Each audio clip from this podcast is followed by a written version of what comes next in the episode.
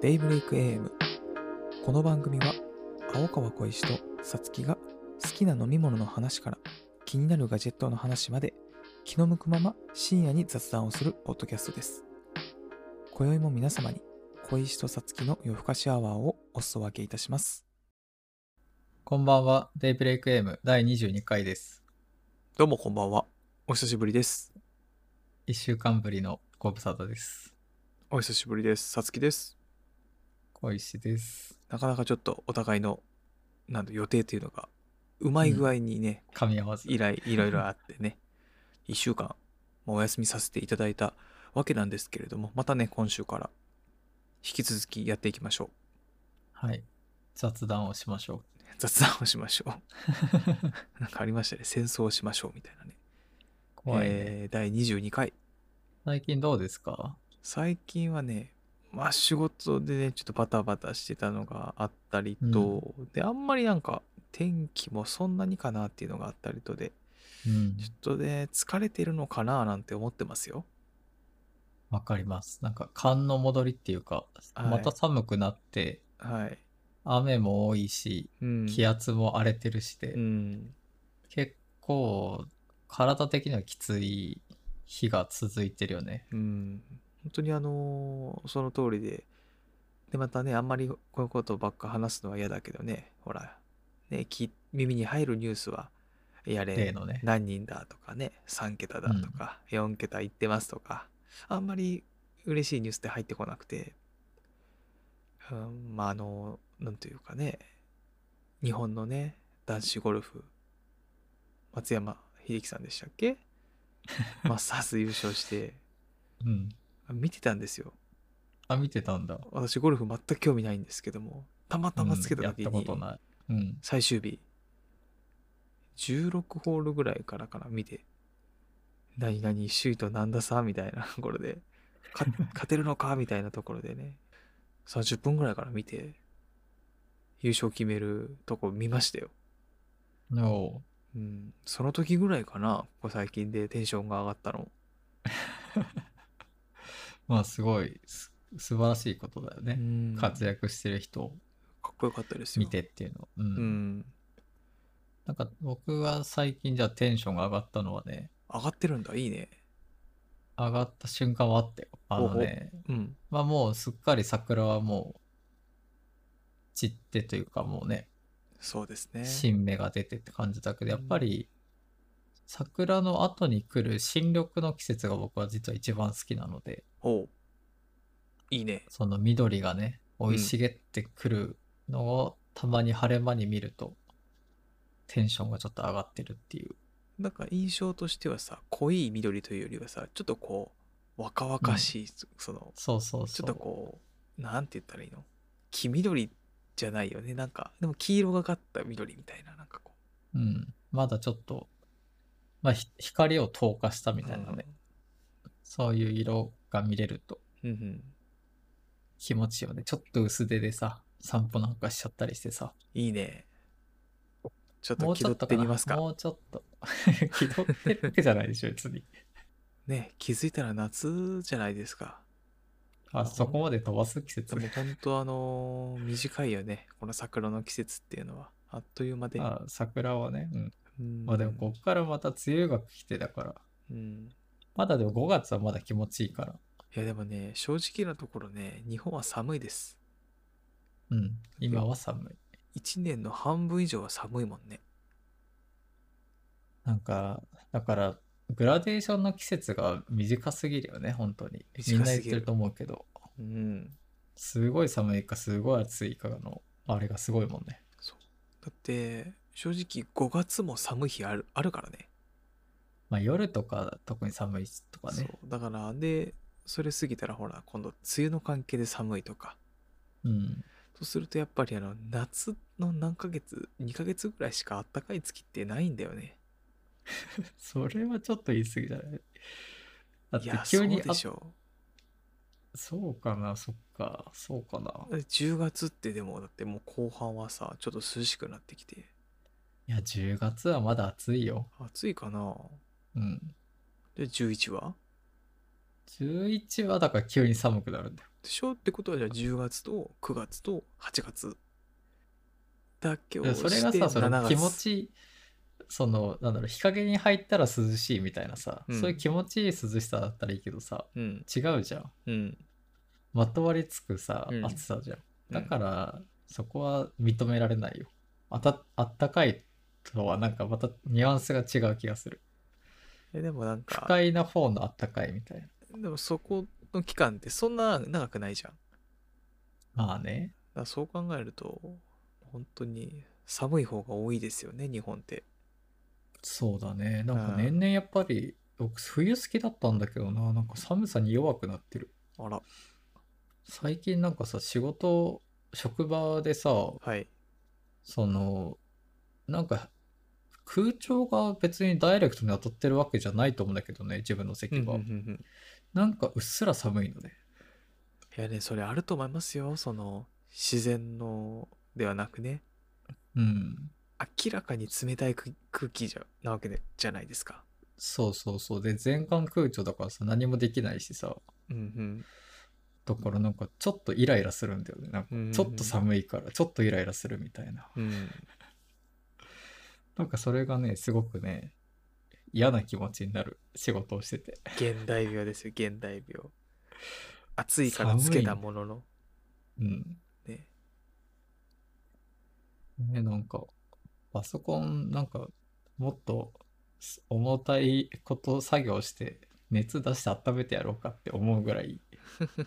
うっすら寒いんだよね。外そ外行くとさ本来は暑いんだけどさ体が冷え切っちゃってるからちょうどいいっていう時ありますよね、夏のね、ものす夏のごやいつね。気持ちいいぐらいのいうん。やだからあんまりねそういう、うん。そういうのに頼りすぎても難しいですよねそうね。不快になっちゃったらね元も子もないですからねうん。なんかその、うんやっぱり、天気とかさう、ん気圧とかさ、うんうん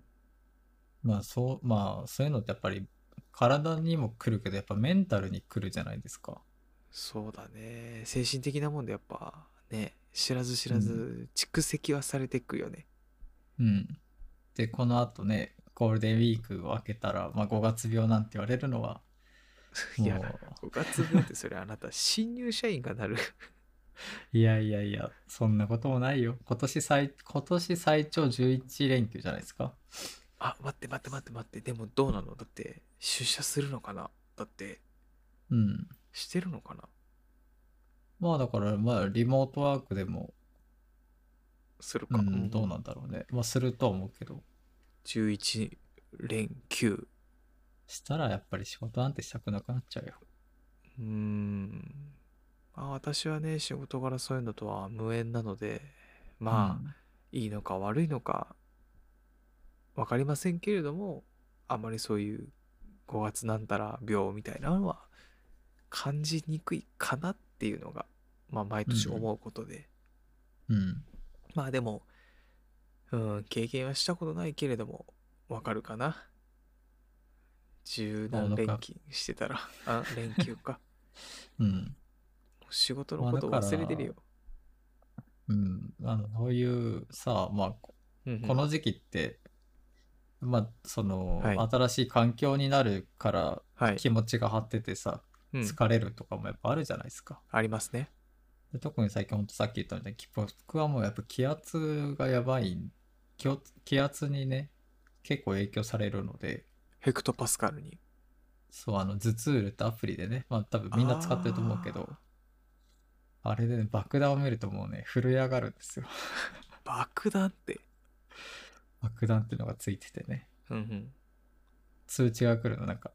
10何日の夜から気圧がどうですみたいな怖いねそうそうまあそうするとまあ大体やっぱ頭痛と、まあ、あとやっぱり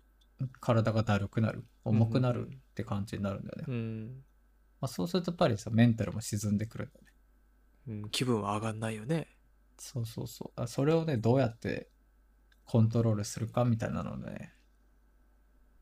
今日は話したいと思うんですよそこでもう気圧コントロールじゃないの それはもうできないんじゃない無理かうんいやでも本当あのその何五月病とかっても結局だから気持ちが大きいのかなそのそんなにねハードハードじゃない仕事の方でもねそういうなっちゃったりするらしいからねうんやっぱり気持ちの面っていうのはでかいっすよねいや、大きいでしょう。だからここをいかにコントロールして自分のものとして手のひらの上で遊ばせられる かここ攻略することによって多分ねいや絶対マジで、これ言い方は変かもしれないけど、うん、これをコントロールできる術を勝ち取った暁にはものすごいこの景色が待って、そんな、あの、 何、クオリティの高い話はできないよ。いやだってそら そんななんかかさ、なりたい自分になりますみたいな さ、人生のゴールはみたいな話、そんな話はできないよ。いや、まあ、とはいえ、いいんですよ。だけど、これうん扱うことによって、その、フォメンタルっていうのをある程度掌握してやろうっていう姿勢は大事だと思いますよ。うんうん。やっぱり気持ちって大事ですよね。そうだね。病は気からとはよく言ったもんだと本当に思うわけで、うん。うん結構ね、着眼点はいいのかなと思いますね。どんなことしてますどんなことストレートすぎる。え、うんさつきさんがさ、じゃあそのちょっとはいメンタルをさ、うん崩されるみたいなさ、うん時って、なんか、パターンとかってあったりするその僕の気圧みたいな感じで。パターンうーん、なんだろう。そうだなぁ。僕はあとはね、なんかいよ夜とかにさ、うん。急に襲われる不安みたいな。もう、なんああ。か不足に具体的な理由があるわけじゃないんだけど、なんとなく不明確な不安みたいな、ぼぼんやりとした不安みたいなことに、うんうんうんまあ、襲われる時があるんだよね。うんうんうんそういう時はやっぱりなんかメンタルが沈み、沈んできてる時に起きやすいというかさ、ああなんかふとこう反転して、パタって反転して、うんうんなんかマイナス面にグーって引き込まれるみたいなあーことがまああるんだよね。なるそういほうど時とかに、あ、やばいやばいみたいな感じでうんうん気づけると、その片足突っ込んだぐらいで、まだ沈み、沈んでいかないぐらいで抜け出せるんだけど、あー基そ本のふ、うん、的にはどうーんまあ今も昔も割とそのへ気持ちが落ち込んだ時とかって基本的にその何かこう外部に助けを求めるとかっていうのはしたことがないんですよだからどっちかっていうとこう忘れるというかうん、こう溜めて飲み込んでみたいなうん。のに走っちゃうんですよだからここれといってその対策みたいのはなくて自分の中でもうなんかそういう性格だから、まあ溜まっちゃってもいつかは忘れられるだろうくらいでいるんですけどうん、まあなんかそのいつものこの普段の生活の中でまあ習慣みたいのはつけるところでうん、まあ、毎日同じことができてるってことでこう気持ち保つみたいなところはある。なるほどうね。ん例えば今とかはそうだなあの例えばね休みの日にあのバナナシェイクを飲むんですよ。おうバナナシェイク。はい。美味しいね。美味しいんですよ。もうこれだけなんですよ。うんただ、休みになるとそれが飲めるんで、まあやれこんな世の中ですけどうん、俺は休みの時毎回バナナシェイクを飲めてると休日のバナナシェイクをじゃあ、そ小さなゴールにして。うそうやれ今日は何人明日は何人いろいろ変化が激しいとただバナナシェイクだけは飲めてるとうん、そこは俺は負けてないよとうん。影響受けてないよとところ自で、ね、分のじゃあ、ぶれないことをうん守っとくみたいな感じなのかな。そうですね今はねバナナね朝食べるとかそんなでもいいと思うんですけど、自分はそういう感じかなこれは確かにその、なんだろう。自分の生活リズムっていうかね、うん。そういうのがしっかりしてると、うん。まあ、乱れにくいっていうのはありそうだね、確かに。うん。まあ、あと、ここ数年は、やっぱりその、写真撮影っていう趣味がちょっと見つかって、それ、う本当休みがあれば、どっか取り行ってっていうのをやってたんで、うんうん。ただここ、本当に去年とかは、それがほぼゼロになってしまったと。うんと、ころでやっぱりそこのもどかしさがあったりああ撮影行けないよ、ね、例えばこの前だったらね桜がたくさん咲いてました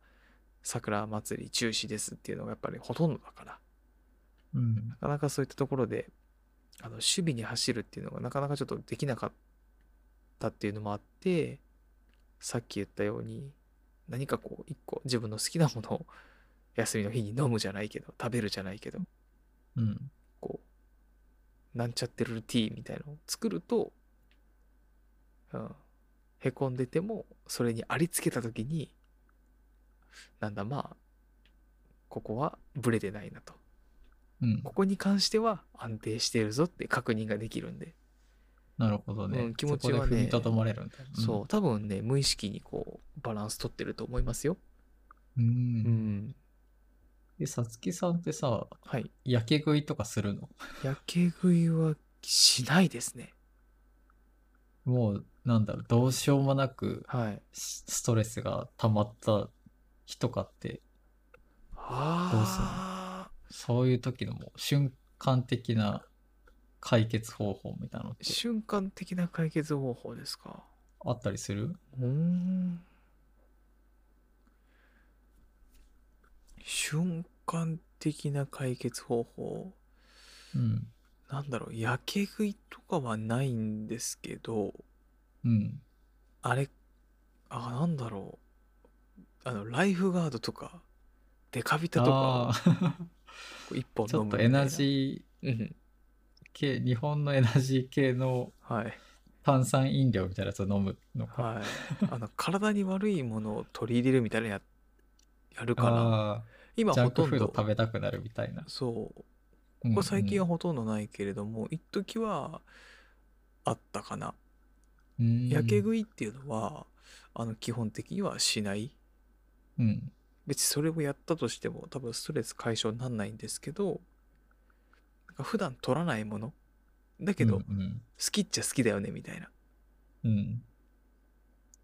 さっき言ってたそのああ、うん。エなナんジとーなくわかる。エナジわかーるわ系かだるったり、うん。例えばなんだ、あとあの、クリームパンとかさ。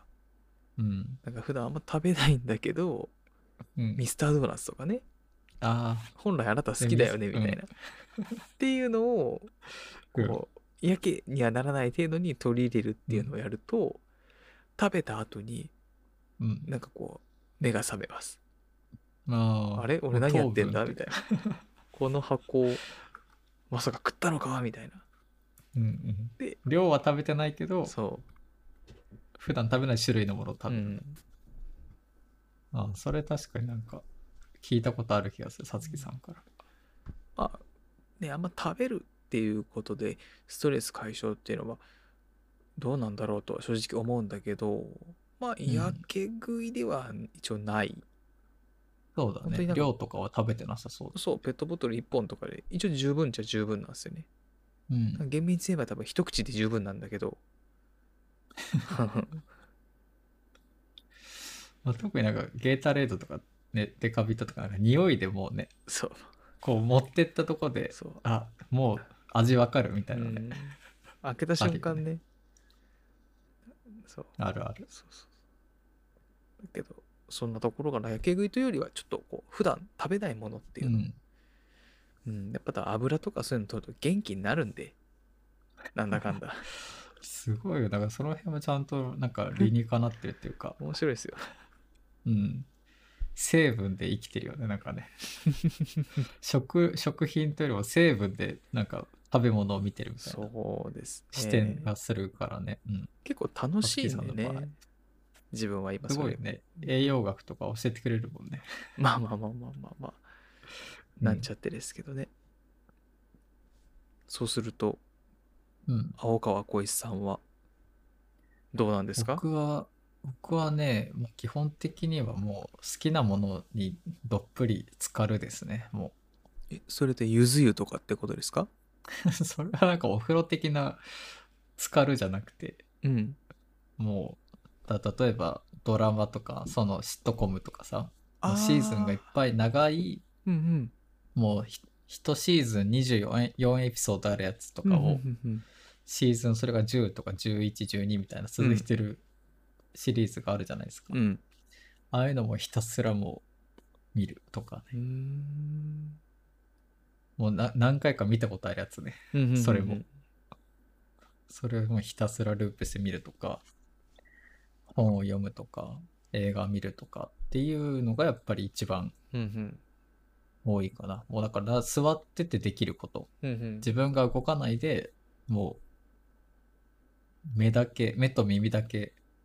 そっちに意識してればいいみたいな。要は何も考えずにうんうんうん自動的に受けられるものみたいなのがうんうんうんうん一番やるかな。あいいねそうまいうずのはそれ。ううんんもう無気力状態でもとりあえず再生ボタンだけ押せればうんうんいけるみたいなやつかなうんう。んうんあーいいねうん。それが多分一番やる回数というか多いかもしれなやっぱり好きなもの興味のあるものにもう任せるい。うん。そうそうそう。リードしてもらうだからわけだそうそうそう。まあそれを、うんそのなんかストレスとなるものの原因を考えるとかじゃなくて、うんもう忘れて、忘れて、もうひたすら別のものを見るみたいな感じ。うんそれでなんとなくそのメンタルを上向きにするって感じかな。ああなるほどねうん。いいですねそれねうん。いいねまああとは、やっぱりインプットだけだとね、もう何もしてないうんうんっていう風になる時もあるじゃないですか。あもうまたひたすら見てしまったみたいな。まあそうだねそうそういうことになるから、うんまた、まあ、写真撮ったりとか、うんうんちょっと現像をね、試してやってみたりとか、うんまあ、あとやっぱ料理とかね、うんっていうのをちょっとやる。うんなるほどねまあ、アウトプット系のうんうん何かやったぞみたいなね。おおで、ちょっとした、何罪悪感から逃れるみたいな。ーうんうんうんっていうのは結構セセットかな。だからひたすらもう何時間も見た後に、やばい、このままじゃ休日一本外出てないみたいな感じに うんなりそうそこまな。でちょっと自分を追いやってる部分もあるんだなんかね、いや、全然好きだから、それを、なんで映画見たりとか本読んだりみたいなことが好きだから、全然それを無駄な時間だとは思わないんだけど、うんなんか、社会性を取り戻さなきゃみたいなうん時もまああるっちゃあるんだよね。なるほどねそうそうそう。そのなんだろう。明日から仕事だけど、今のままで大丈夫かみたいなああ時に、ちょっと、ちょっと社会、社会性とはまた違うけど、うんうん人なる生活みたいなのをうんうんうんちょっとだけやってるの。まあ自分の好きな延長線う上んうで。んで、ああ、できたから大丈夫だみたいなうん感じかな。うんへえ面白いなこうも違うかそうね。なんかやっぱ好きなものができるっていうことが、それ自体やってなくと、やってなかったとしても、うんあと例えば仕事2時間頑張れば、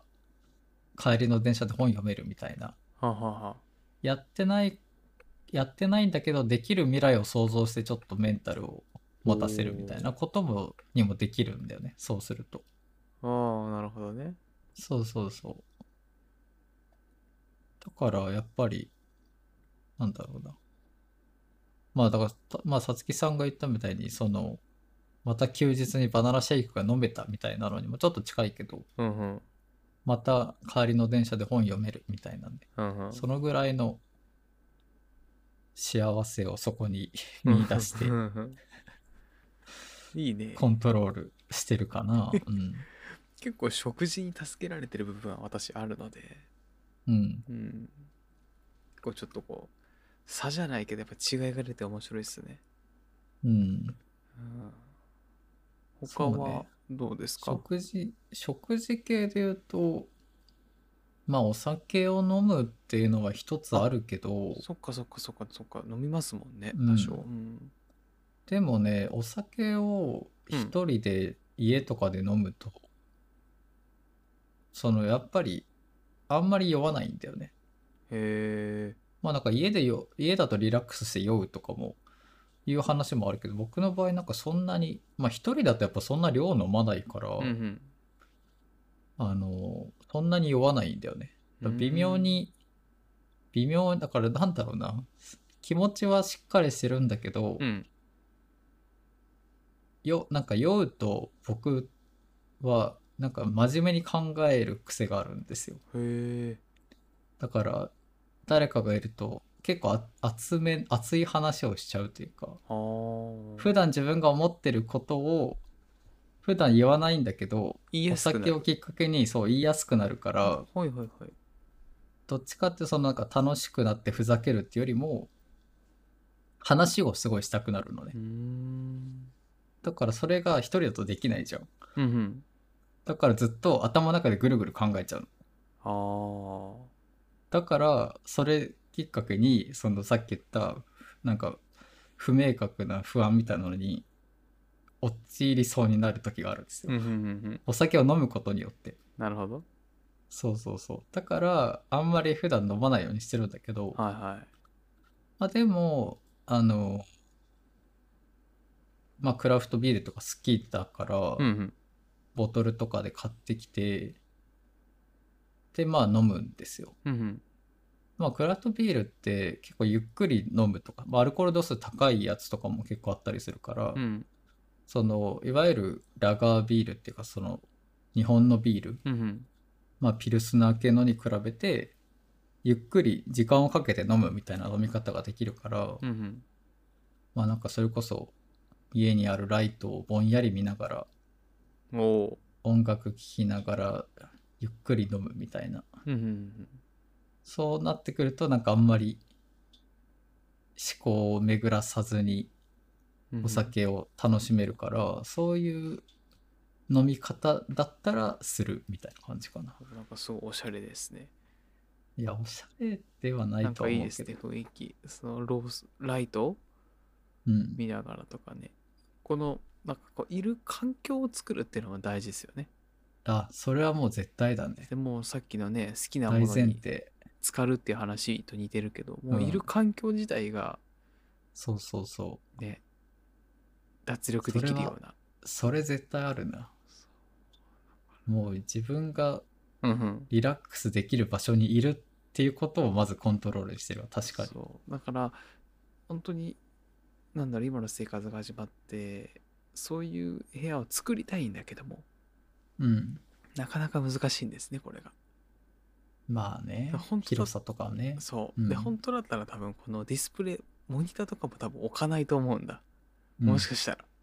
わ、かるわかる、うん本当にだでかきられば置きたくはない、そう椅子となんか机もいらないみたいな、うん、ちょっとこう背もたれ倒せる椅子と、うん、うん、でなんかこういいスピーカーとっていううん、なかわなかるかわかる今はね実現は難しいんですけど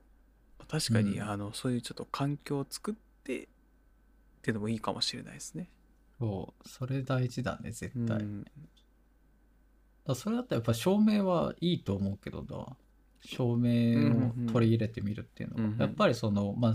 日本によくあるシーリングライトあのうん天井のさ、うん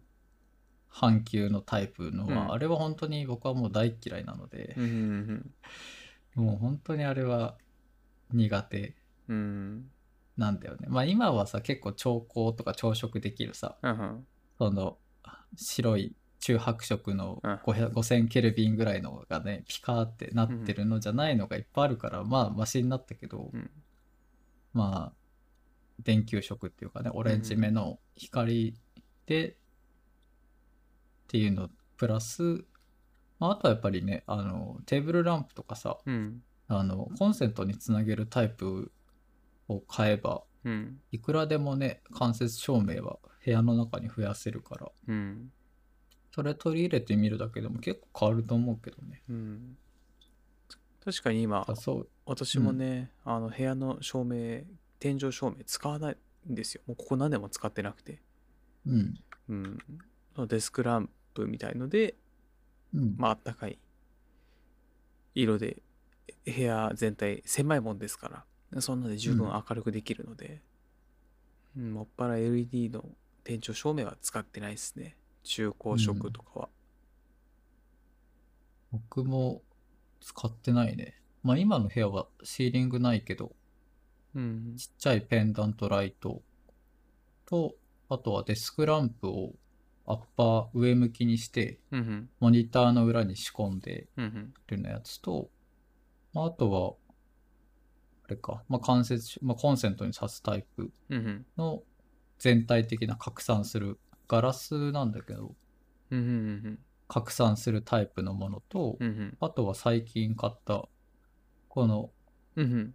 あのね、あ、下に向くかな下向きに光が落ちるはいはいはいはいはい卓上のやつのランプかな。これはね、あの、充電式なんですよ。ほーなので、コンセント挿さなくて良いから、どこにでも部屋の置き場はどこでも持っていけるから。へえいいですね確かにうんそなのんかね照明やっはぱり大事だねそうそうそう、照らす、照らし方とか照らす場所みたいなのが変わるだけでね、うん面白いから。だから4つ、全体で今、この部屋には4つ照明があるけど、うんうんうん組み合わせによって全然雰囲気も変わるし、うんうんだからね、そういうのを見ながら心を落ち着かせるみたいなのはうんうんうんうん結構実はやったりするかな。そのなんだろう。寝る前の15分とかもね、うーんこんな感じ。まあモニターが常に基本ついてて、やっぱ目が疲れるから、うんうんモニターオフしてうんうん意識的に、だまあ瞑想に近いのかな。ああなるほどねある種ね。はいはいはいそういうことはまあするかな。うーんいやいいですね。まあ、あとうはんその、なんだろう結局そのね何かしらやっぱり落ち込んだり不安があったりとかでさ身体的な疲れ以外にもさその不調になるとかメンタルうがん。どうのっていうのあるじゃないですか。うん。で結局はそんなすぐいや解消されないじゃないですか照明うんいい感じにしたからってポーンって消えるわけでもないし、うん。でも酒飲んだ映画見たからでドーンって消えるわけでもないとある程度こう続くじゃないですか薄れていくかもしんないけど、で最終的になんか忘れてましたでまた次のなんかへこんだ事件がみたいなそんな繰り返しじゃないですか、だからやっぱりそのじゃあこの状況開けたらでもいいですし、来週どっか行こうかなみたいなうんうん。ちょっとこう実現するかわかんないけどなんかあそこあの場所行ってみたいなとかこんなことしたいなっていうのを考えたりしますね。あーちょっと先の未来をはい。想像してみたいな。別にその予定を立てる必要はないんですよ。そこに思いを馳せるだけでいいんですよね。ああ、そうなんだ。予定は立てないんだ。立てないです。だって予定立てようとすると、いやだって今自粛中でしょとかいろいろやっぱ制限がかかってくるんでで今度うん実現できなかったらできなかったで、はい残念でしたっていうリスクがあるわけただああ。ただじゃあうんうんえっと、どこどこ県に、えーすごい綺麗な場所があると。旅行行きたいです。ってなった時に、こうう、んいろいろ調べる。うん。どういう歴史があってとか。例えば、じゃあそこの写真撮ってる人の作例を見たりとか。うん。うん。あ、でも、これが収まったら、落ち着いたらいけるかな、いけたらいいな、ぐらいの感覚で。うん。自分が好きなもの、こと、音楽でも何でもいいんだけど、ちょっとそれに考えを馳せるような時間を。ああ、なるほどね。自分はなんか結構子供騙し的ななんかお粗末な内容ではあるんですけど自分はそれは結構好きで、うん。うん、そんなにお金もかからない と。通信費くらいそうねうん。そうだね。だから行きたいとこに Google マップのピン立てるみたそいうな。そうそうそう。あそれは確かにやるやうる。ちからこんだけ離れてるんだとかね。あとは Google マップでこの何最短距離をこう進んでいくみたいな。 うんうん。ストリートビューにして、そね。うそうそうそうそうそう。ああとで楽しいのは映画の舞台になった街、見た街をストリートビューで散歩するのは楽しいよ。あーあ、いいね。それは面白いね。そうそうそう。それ結構楽しい。うんうんうんうん。まあでもそのさっきのさつきさんのちょっと先の未来みたいな感じで、うんまあ公開予定の映画のうんうんウォッチリストをつけるとかうんうね。ん。そういうの確かにいいか。そうそうそうそうそうそう。こら。でも僕、僕なんかね、うん。よ予定が決まんないとストレスに感じるんですよ。ああ、そういうなんなんだ。うん。なんかね、まあ予定が立ったらそこに向かって頑張ろうってなるんだよね。それは多分結構みんなあると思うんだよ。ああ、面白い。あの、小井さんの話聞くから言わないけど、うん逆だ。じゃあちょっと僕から先に話すと、その、じゃあ例えば1週間、か今週末は、うんうん。じゃあちょっと、なんだ、まあコロナなくしないと仮定して、うんうん友達と飲みに行くっうんて予定を立てました。うん。うん。もうそこ、それがあるから今週頑張れるみたいな。ああ。感じになるのね。うんうんうんうん。で、今週、じゃあそれ例えば月曜日とかで、今週末に友達と遊ぶかもしれない。うんうん。まあ今週、例えば相手が仕事が忙しいかによって金曜日のぎテンションで決めるね、みたいなことをすられる、されると、うんうん。え、どうすんのどっちみたいな。 ああ、なるほどね。そう。え、遊ぶんだったら遊ぶけど、遊ばないんだったら一人で予定立てるから、え、早く予定決めてくんないと、ちょっと、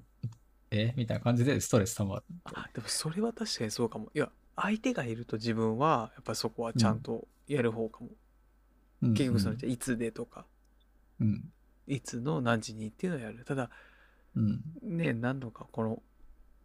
ここでも話してるけど割とその人を巻き込んでってのをやらないのでそっかそっか、そこは違うか。多分なんとなく小江さんわかるかなと思うんですけど、うん、あんまりこう人を呼んで誘って何かしようっていうのをほとんどしないんで基本自分一人で何何かしらやることになるんでうん。なんかこう現地に行って例えばその時の気分で動くみたいなのが結構楽しいんですよね自分は好きなんですよ、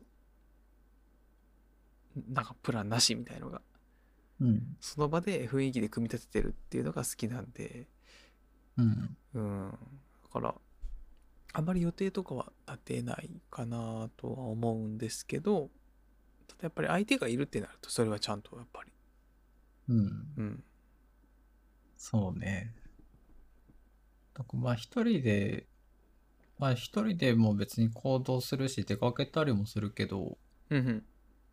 なんだろうね。まあだからそのお酒飲むと人と喋りたくなっちゃうからとか、うんうんうんまあ多分、だから一人で行くとこと、誰かと行きたい場所っていうのは多分結構明確にああ分かれてるかもしれないね。うんうんうんうん。まあ、あとなんだろうな。で、お金があったら、本屋で爆買いとかね。ああそれ、それストレス解消とか、まあ、メンタルコントロールになりそいやでもねあのね本屋さんに行くのはね結構ストレス解消になりますよ。う。うん、なるなるなる。めっちゃなるよ。うん、なんか、本当に出会いがあるからね。うん、未知との遭遇ができるからね。いや本当ですねそこはもう間違いない。うん。普段なんかその気にもしていないジャンルのとかさうん。いつも読んでない雑誌に目がいったりするんですよねそういう時。そうそうそう。んだからそういう意味でそれがはあるよね。たまにそのなんだろうなんかふと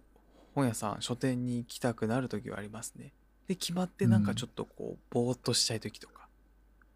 なんかこうむしゃくしゃしてる時とかって行きたくなるような感じは今言われてありそうだなってなんか、そうね、なんか心が沈、沈、なんだろう、休まるというか、うん、休まってからワクワクするまでをうん本屋は担ってくれるよね。うん、になってくれてると思う結局その、うん大量のジャンルがあるのでなんかそういう時に限ってなんか浴びるように見たくなるから、さっきも言ったように、全然知らないジャンルの本が楽しく見えてくるんだよね、うんううんん、だ。わかるわかる。ってそういうのでやっぱり、うん、買った本とかあここの前半年ぐらい前からなんかそんなんで見てたらあのロープの結び方みたいな本があってすっごい楽しくてで、買っちゃったもんね、お買っちゃったんうだ。ん、僕多分実家にあるな。前、前買ったやつが。これ面白いなと思ってこれいろいろ覚えられたら便利だなと思ってうん。うん買ったりとかさそれこそ前も話したかな、あの栄養魚とかその肉この食材にはなんかこの栄養が入ってますよみたいなうん、あるね。言ってたねそ。うそうそうそうそうそうまあ今ね食事は興味あるけどさそうねただそういうのがこ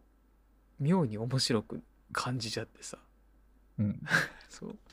あとだからそれのあれ最たるものが食材の保存辞典みたいうん。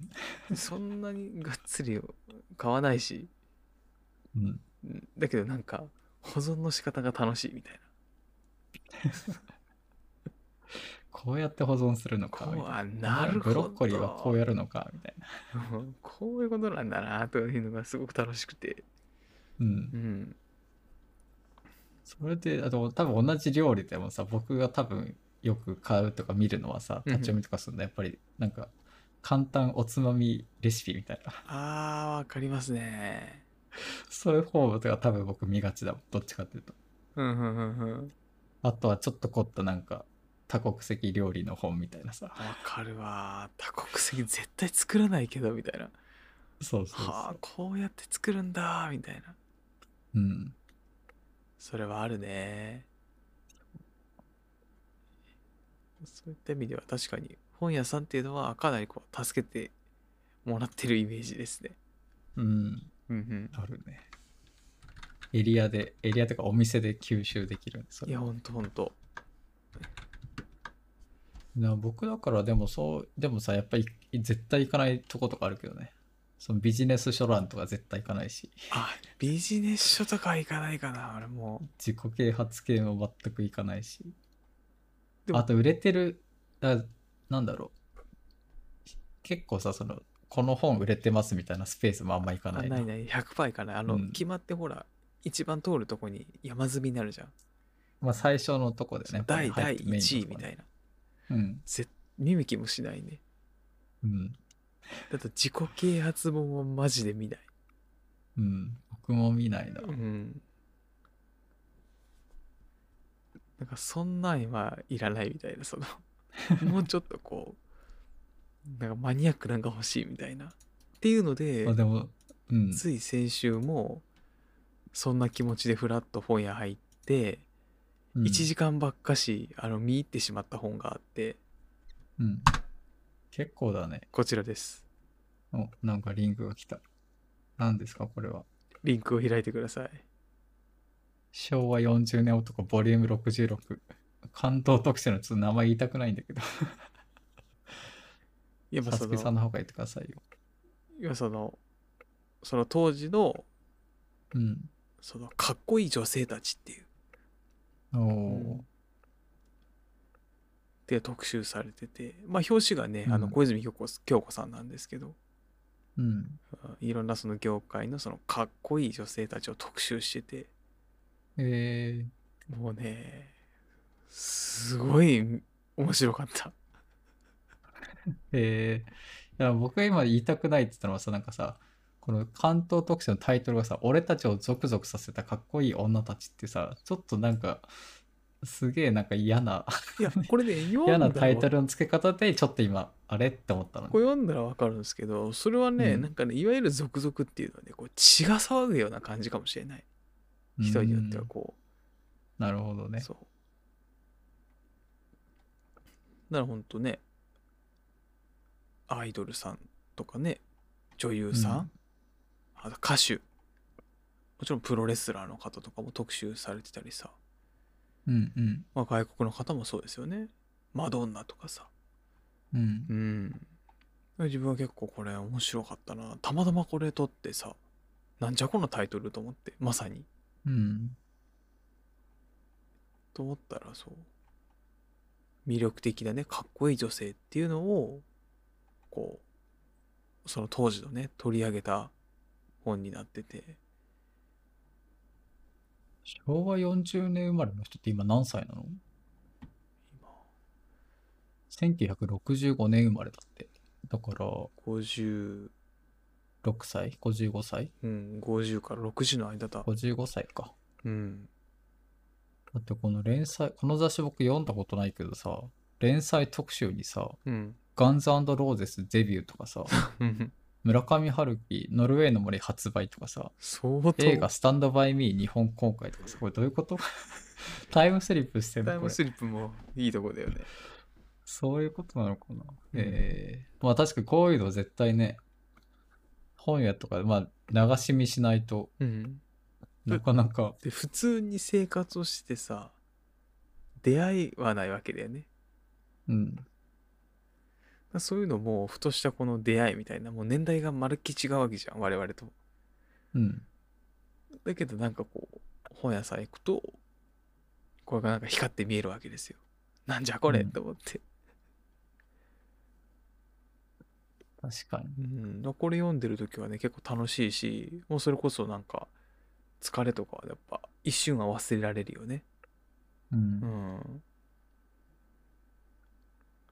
こういうまあいわゆるその自己啓発とかってさっきもあったけどさ、うんああいう本ってどうやっまあ絶対あるじゃんメンタルコントロールとかの話っいやてきっ非常に多いですよとどうやってどういうこと書いてあるんだろうっていうのはちょっと今気になったいや、それはだから、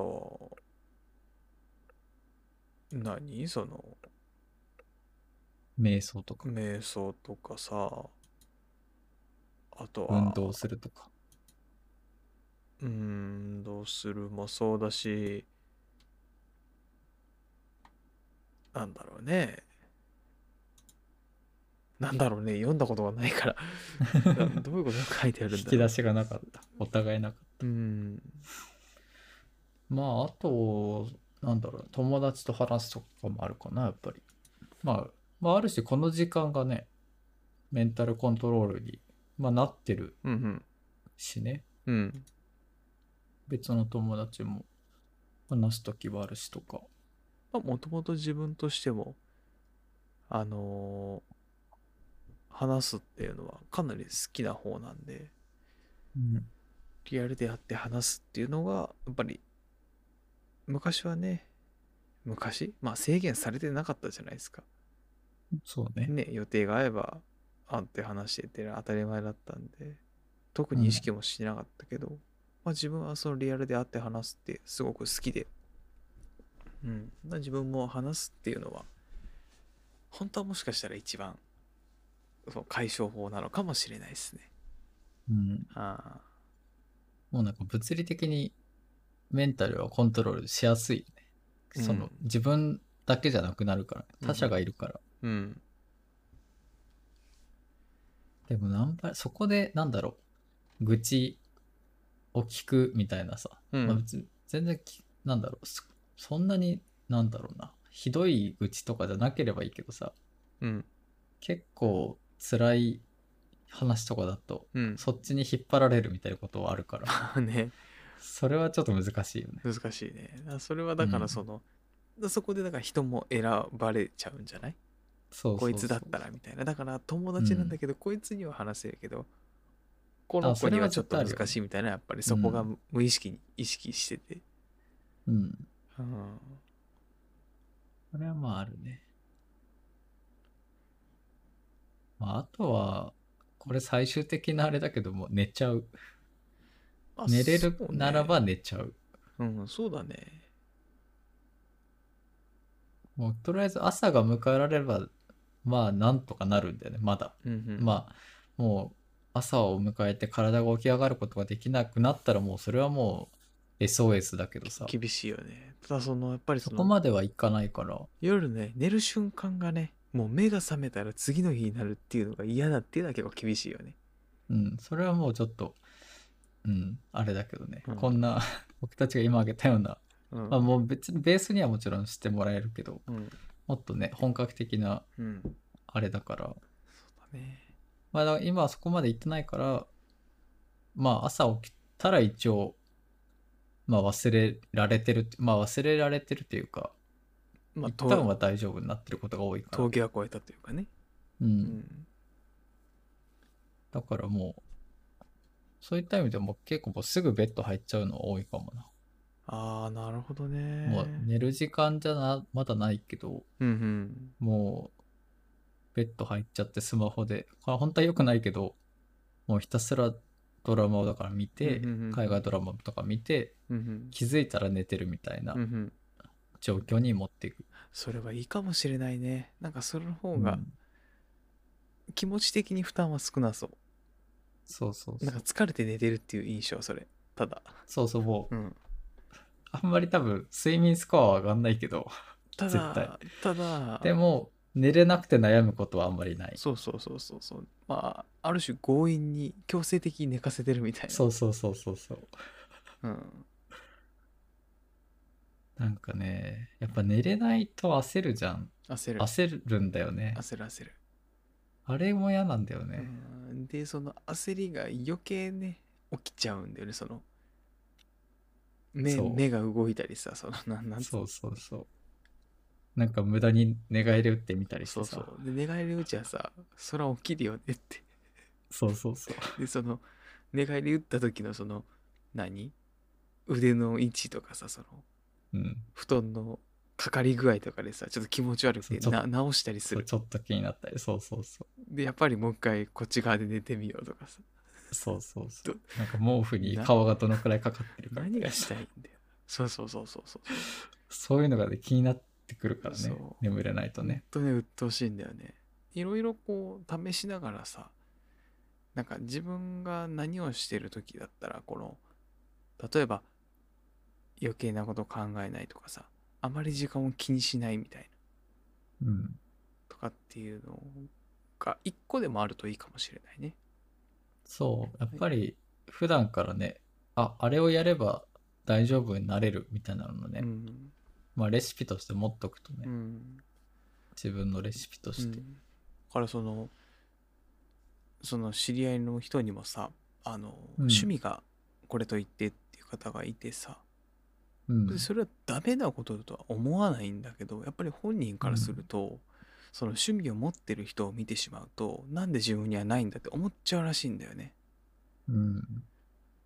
でなんかでなんかそれはどうしたらいいみたいなの言われてもなかなか難しいうん。わかるわかる。そそうそうれ。そうそうでその時にさあの言う、まあ、聞かれたから答えたんだけど、その時の答えがさ自分のねあの、うん焼き芋でもすればいいんじゃないですかってうん。で一応言ったんですよ焼き芋はこういうことでこういうことでこうやってすごく美味しくなるんですよみたいなうんで、あなんか面白そうでもなんでそれがなんか見つけられたのみたいなこと言われた時に知ら ないよそんなんていや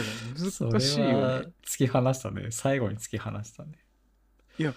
でも、なんいでや、なわんだろうわたわかるよ。わかるわかる。だって僕も自分の中で好きなものが明確化してるから、よく言われるんですよ。まあ家族にも、また何好きなものできたのとか、うんなんかいいね、好きなものがあってみたいなこと言われるんですよ。うんだから、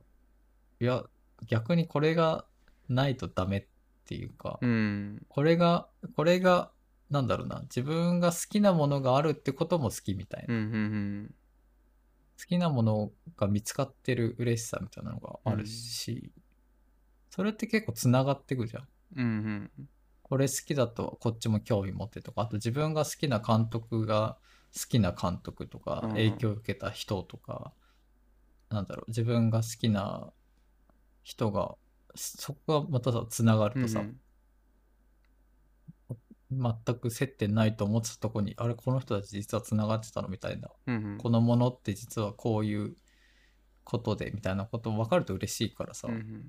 一つなんかできると結構つながってくと思うから、うん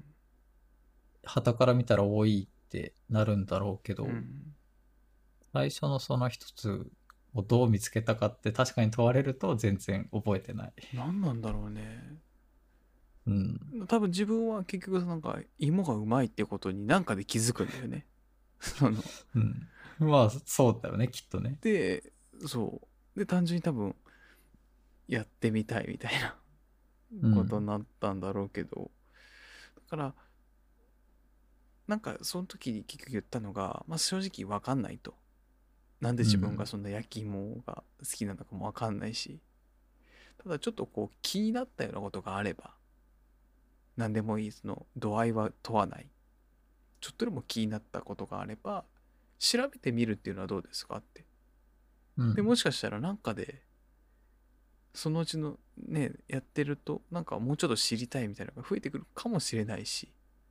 うんうん、それの繰り返しでどうですかねとは言ったんだけど、うんねえ、でもうんなんかそれこそさっきの雑誌じゃないけどねうんまずは手に取ってみるみたいなうんそういうのもなんかいいんじゃないのかな見つけ方としてはとは思うんですよね。そうだね。うんまあやっぱりす興味を持ってみるってことだよね。そうそうそうそうちょっとなんか先入観とか一回置いといてうんだから好きなものを探すというよりはなんかそれをやってて苦にならない自分を見つけるみたいな、ああそれは一つうん考え方としてあるかもね。ん、これをやってるときは落ち込まないみたいそなうそうそうそう気持ちが沈まない。うんだからなあんまね見つけよう見つけようとすると難しいかもしれないからうんなんか気確かに。気になった らこうちょっとね距離を縮めてみるじゃないけどうんうん、かといってカメラはちょっときついかもしれないけどカメラ はね結構お金がね。相当の動あ機でがもないと僕最近ねその、まあ、このこの間も前も話したけどスマホで写真撮らないみたいな話あったじゃないですか。あれをまあやめてみようかなと思って。うんもうとにかくお手軽に、なんか、まあだから、カメラ、スマホカメラの考え方をちょっと変えてみたんですようんう。んトイカメラだと思えばいいんだと思って。うんうんうんだから、もう、もう、えっと、ノモってアプリだったっけなその要はフィルムライクに撮れる、うんうんうんまあ、コダックっぽくとか、うん富士フィルムっぽく撮れるみたいなアプリがあるんだけうど、んで、インターフェースも UI も、その、実際のフィルムカメラみたいに、うんうんスマホ、まあ、カメラって全面にさ、その出てくるじゃないですか。うん今、プレビューみたいなやつが。それがもうほんとちっちゃい小窓でしかなくて、うんズームとかもできないうんのがあるから、最近それで撮って、へえもう手ぶれとかも何も気にせず、うんうんうんなんなら歩きながら写真撮ったりっへえていうね、っていう撮り方を最近しているっていう。うんうんうんあそういうんだったら全然ね、今持ってる機械でできるから。うんそうだねだからそれもちょっとこうう、ん。ねちょっとでいいからやってみるみたいなうんで興味があったらもうちょっと調べてみたいなね繰り返しでいいんじゃないのかなとは思いますよね、確かに。でそういうのをなんかこう見つけるって言い方はちょっとしたくないけどなんかピンとくるようなものがあれば、まあ、それをちょっと続けてみる、生活の中に取り入れるみたいなすると嫌な仕事やっててもなんかこの時間は楽しいぜみたいうんそうそう。のが、これを乗り切れば、みたいうん、なそうね。そうそうそうそうそなんかさ、仕事ううんで人生の3分の1だからみたいなさセリフをなんか見たんですよ。そういうセリフのドラマが、うんもなうんねか、なんか聞いたことあるかな。まあ、まあよく言われるんですか、その3分の1は寝ててみたいなさ。で、かといって、好きなものを仕事にしちゃうと、3分の2が仕事になるんですよ、僕の場合。うんうんうんだからあんまりね、好きなものを仕事にすると辛いなぁみたいなことぼんやり、今んとこそういうタイプなのかなってなんとなく思ってて。うんうん。だから僕は仕事の時間はどうやってやり過ごすかみたいな。 あーあー、自分もでもそこかもしれない。うん、そういう感じ、今、メンタルコントロール的に。うんなんか変に責任みたいなのが、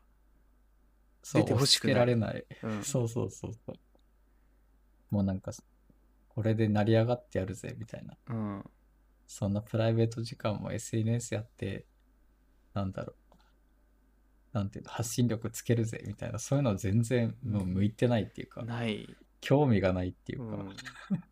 わかるな。だからその、よくその、なんか、あるのが、好きでやってたのが、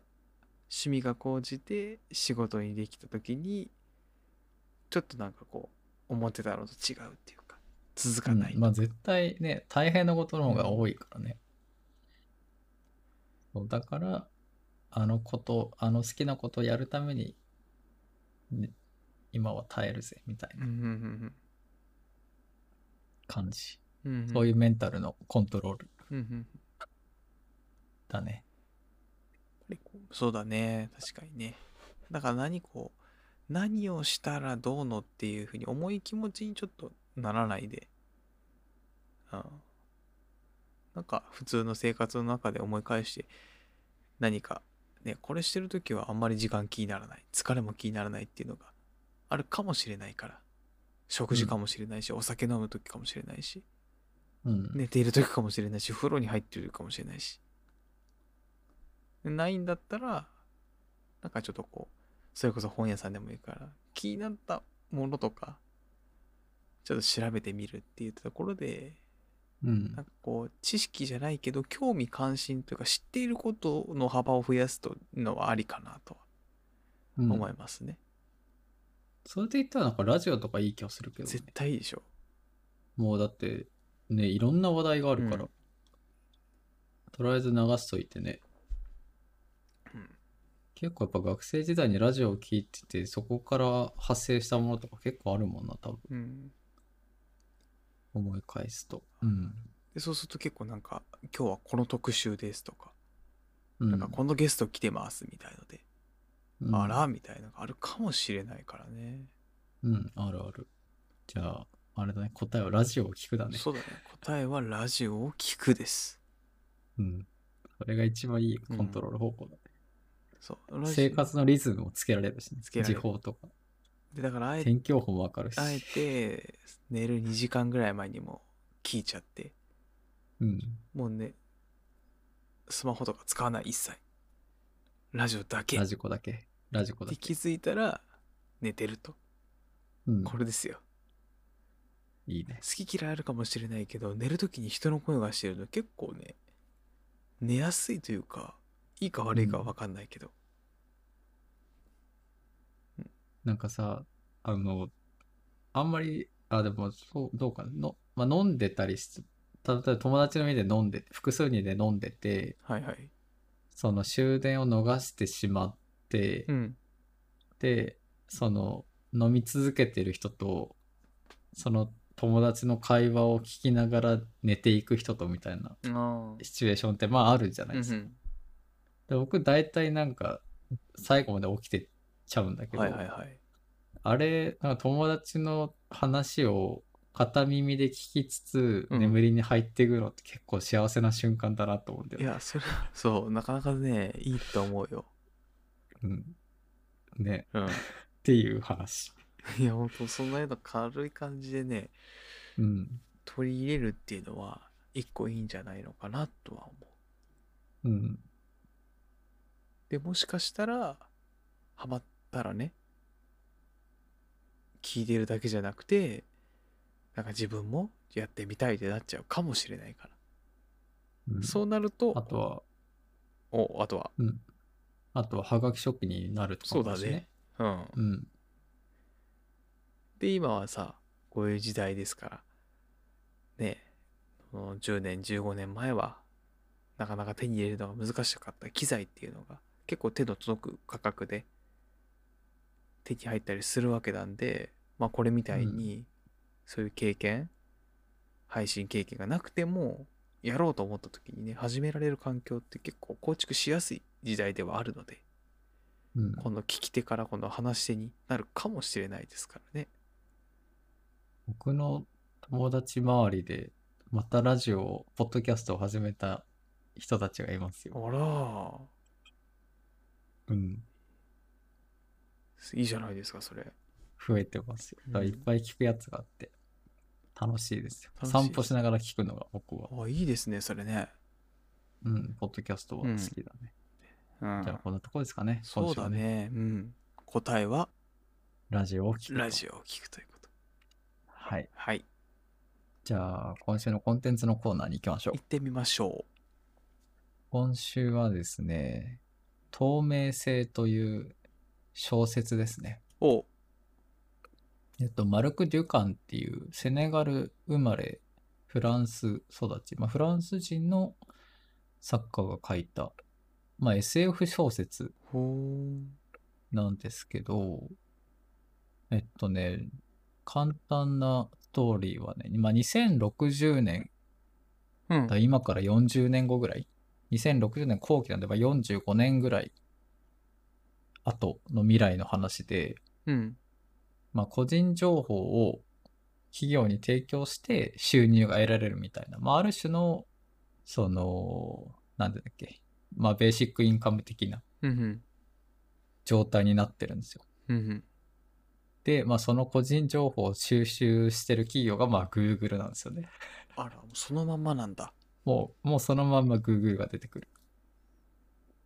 で、まあそのデータを人々が提供して、まあだから、だ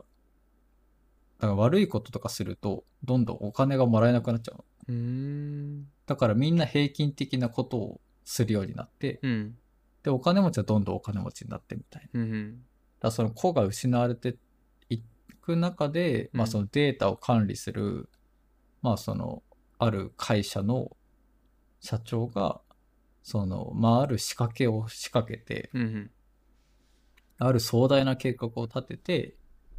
まあその世界を変えていくみたいな話なんですよ。うんうん。でまあ2060年にどうなってるかっていうと、もう地球温暖化で海岸沿いには全く住めず、うんうん。どんどん人の住む地域は北の方にどんどん行くんだよね。うんうんだからこの会社もアイスランドに会社があってみたいな。うん。うーん。そういうまあ世界観の中で話が進んでいくんだけど、うんうん。まあそのそういう話だとさやっぱなんていうのかなそのディストピア SF 的なさ、うん。方向性だと思うじゃないですか。うんでまあ確かに最初そんな感じの雰囲気なんだけど、うんうん。まあなんかどっちかっていうともうなんか現代話というか、うん今の社会風刺みたいなああ。そういう雰囲気の方がどんどん濃くなっていくんだよね、うんうん読み進めるうちに。うんだからね、なんかね、最初、その、何、あらすじを読んだ時とはちょっといい意味で裏切られるというか、うん。うんうん。っていう、なんだろう、読後感なんだけど、うんうん。まあでもなんか、こうなってもまあおかしくはないよな、みたいな。うんうん。結構、リアリティは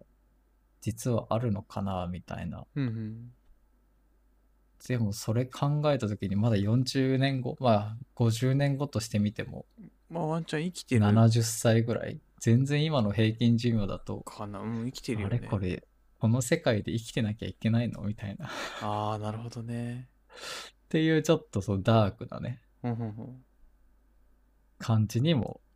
ちょっと思いつつみたいうんな。うんうんだから、その、まあある種さ、そのデータを人の入れ物から移せば、うん。うん。それは不老不死ではないかみたいなって、まああるじゃないですか。ああ。だ意識、まあ、脳とか記憶とかうんうん手だけ別の入れ物にしてみたいなさ、うんうんまあなんかそこのなんかねさあヒューマニズムってどうなっていくのみたいなうんうんうんそういうのもちょっとあったりとか、うんじゃあそういう世界で必要とされる人間ってどういう人たちなんだろうみたいな、うんうんうんそういうだこまあこの世界におけるうんうんいい人とはみたいな、うんうんうんそういう話になってくるんで、ああ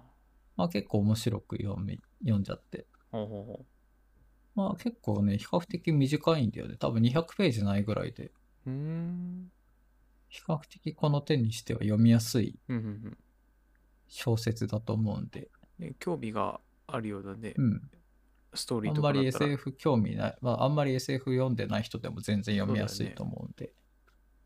まあドナルド・トランプなんてこういう名詞も出てきたりとかするんであらまんまなんだそうそうなんかそそうれがちょっとこの2060年でございますみたいな話をしてても今の会社の名前人の名前が出るとちょっと怖いですね、だからやっぱもう今がやばいっていうねうん、今をだから今が始まりなんだよねそのそうだね後の視点に立ってみるうと、んだから僕たちがそのその何第一次世界大戦第二次世界大戦が始まったきっかけを見てるみたいなああそういう、ちょっと、ちょっと、ちょっと辛くなってくるよぐらいのうん、 まあそこに対する一つの、まあなんていうのかな。じゃあ実際人間どうなっていくべきみたいうんうんなのもちょっとあるような。ああなるほど筆者の考えみたいなのがまあそうね。うんまあその、うん、そうね。なるほどあ、はい。まあ読みちょ終っとさつきさんにちょっとこれ読んでもらいたいなんか読み終えた時とに思っている。晴れ晴れとした気持ちにはならなそうだねそのまあね。スカーッと、まあね。 あ、でもそれはわからない。どう、どう捉えるかうんうは。ん、うん透明性はい。透明性というね、すごいね小説でした。はい。人類はもう終わるだろうそこから私の革命が始まるうんなんじゃそら 怖えなまあ、それがある壮大な仕掛けというかうっーんていう感じ。これまで比較的、去年の10月に出版されたやつですね。うんうんうん早川書房から出てます。はいありがとうございます、はい。えっと私はですねこれジャンルがよくわかんないんですけどうん。あの SCP 財団ってご存知ですか知らないです。これあの私は最近人から教えてもらって知ったものなんですけど、多分発祥は多分イギリスなのかな一応その SCP 財団っていうのがあってえっとあファンのコミュニティサイトみたいなやつなんですよこれうん。、で一応その何をする財団なのかっていうと世の中にあるその超常現象とかあとはその危険な物質とかあるじゃないですかうん。それを調査してまあ人間に害を与えないように保護して観察するっていうのが目的になってるんですよ。それで財団なんだね。でおう。そのファンとかが一応報告するような形なんですね。うん。こういうのがありますと。で、こういうのがいいましたとそか。う。で、オブジェクトみたいのを、まあ、架空ですけどね、うん作り上げるんですよ。うん。で、例えば、えっ、と、例えば、そうだな。あの、うーん、そうだな。なんかとあるそのコーヒーマシーンがあって、うん。で、キーボードがついてて、キーボードでうん飲みたいものを打ち込むんですよね。うん。で、打ち込んであるて一定の範囲ではあるんだけどその液体が出てくるとおう、で水とかさソーダとかさ出てきたりさであと漂白剤とか出てきたりするんだよねである時にそのなんだ見張ってた人っていうのがまあそれをか観察してた人がねうん。こういてさあのいろいろやるんでエイリアンの血とかおで出てきちゃったりするんだよねだから気持ち悪いのとにかく普通じゃないんだよね、うんである時その「ゴッド神」って打って入れたらなんか出てきたんだよねうんで飲んだらなんか自殺しちゃったんですよ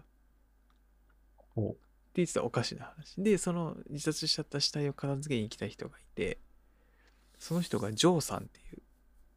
おじちゃんなんだよね、うんでそのコーヒーマシンのとこに来てて、まあ、喉を渇いたんでしょうねであの打ち込むんですよコーヒーで向こうってカップ・オブ・ジョーっていうその言葉があるらしくてうんコーヒーを意味するっていううんそしたら、打ち込んだ瞬間、カップオブジョーって言って、打ち込んだ瞬間、激痛に襲われて死んじゃうっていう、っえー、怖っていうおかしいじゃないですか。うん。あの、自動販売機っていうか、はコーヒーマシンとしては。まあ、超超常現象なのか。まあ、それは多分まあなんね、か危険物質みたいな、得体の知れない、っていうのを報告して、その、分けるんですよ、危険度合いみたいな。でうんこういう性質があってこういうじょじあのこういうなんか特性があるんですよみたいのをファイリングするみたいな。でそれが最近そのその有志でやってるのかその YouTube 上でねショートフィルムみたいになってるんですよ。おう今までは何テキストサイトテ的キなやスつトだったとかがのにメインだったんだと思うんですけどもちろん全部が全部じゃ映像になってんだそう、うん、全部が全部じゃないんだけど本当にものによっては10分とか30分とか、へえそんなに1時間2時間のやつとかないんだけどショートフィルムみたいになっててそれがねちょっと面白いんですよね、えーうん、まあ、世にも奇妙な的なそうそうそうそう感じなのかな、そうそうそうそうテイスト的には。でなんかその要はそのファンが集って遊ぶみたいなのがなんかうん、違うのかな一時のなんかテキストサイトみたいなテキスト文化みたいのを放物させてて、だから本当に、まあ、まあ、ある種やっぱコミュニティコで、ミュニね。ティが形成されてえー今それがもちろん見られるんだけど YouTube 上で一部あの映像化されてるのもあるので本当に映画っぽく見られるので、ううんん、お暇な時に見ていただくとちょっと面白いです。 で基本的にはその超常現象ありきの話なんでなんか、「いやこんなんありえないよ」とか「いやこれは違うでしょ」とかはない。うんうんだってそういうものがあるんだからが前提でそれを見つけて保護して観察調査するのが彼らの目的なのでうんだから皆さんも日頃ねあの生活をしていてあの多分よくあると思うんですよ超常現象とかその得体の知れない、うんそれをぜひあの報告して調査してね調査していただければと思います僕のじゃあオフィスがうっすら寒いってのもなんか超常現象な多の分かそれなねなんかあるねちょっと怖いねそうあ冷気がそうだからどっかに多分コントローラーなるものがあってそれで制御できるみたいなね、それエアコンじゃんそうそれをねそれを操作してる誰かがいるかもしそうれないそうそう裏 でねというようにちじょゃっあそりゃいるよといるんだろうけどえーでもそれ面白いねそれがなんか動画になってるっていうのが今っぽくてはい面白いですね多分有志の方がやってるのかな、なんでその全部が全部ってわけではないんですけれども一部うん映像化されてるのもあるので本当に短い映画感覚で楽しめますから、はい、ちょっとこれ結構面白かった何にジャンルがわかんないんですけどそういうコミュニティサイトそがうだねありますっていうう、んはいはい SCP 財団ですね、そうですねはい、アルファベットで SCP そうですねはいでこれも全然ホームページ見ていくでわけがわかんないわけわかんないですよ理念と使命みたいなのもありますからなんかゲームの攻略サイトみたいな、はいパッと見ね。セキュア、コンテイン、プロテクト。ね。確保、収容、保護。 SCP のそうだね頭文字。すごいなんか音声記録とかもあるんだね。はこれ、あれじゃん、深夜見始めたら朝迎えてい。るはパい、タ止ーンのまんやつないじゃんやつだ、これ。っていうぐらいちょっと面白い。好きな人にはハマると思うので、はい。ぜひ、あの、お時間ある時見ていただけると。はい。はい。じゃあ、今週はこんなところですかね。はい。では、今週もお聞きいただきありがとうございました。ありがとうございました。ではでは。それではまた。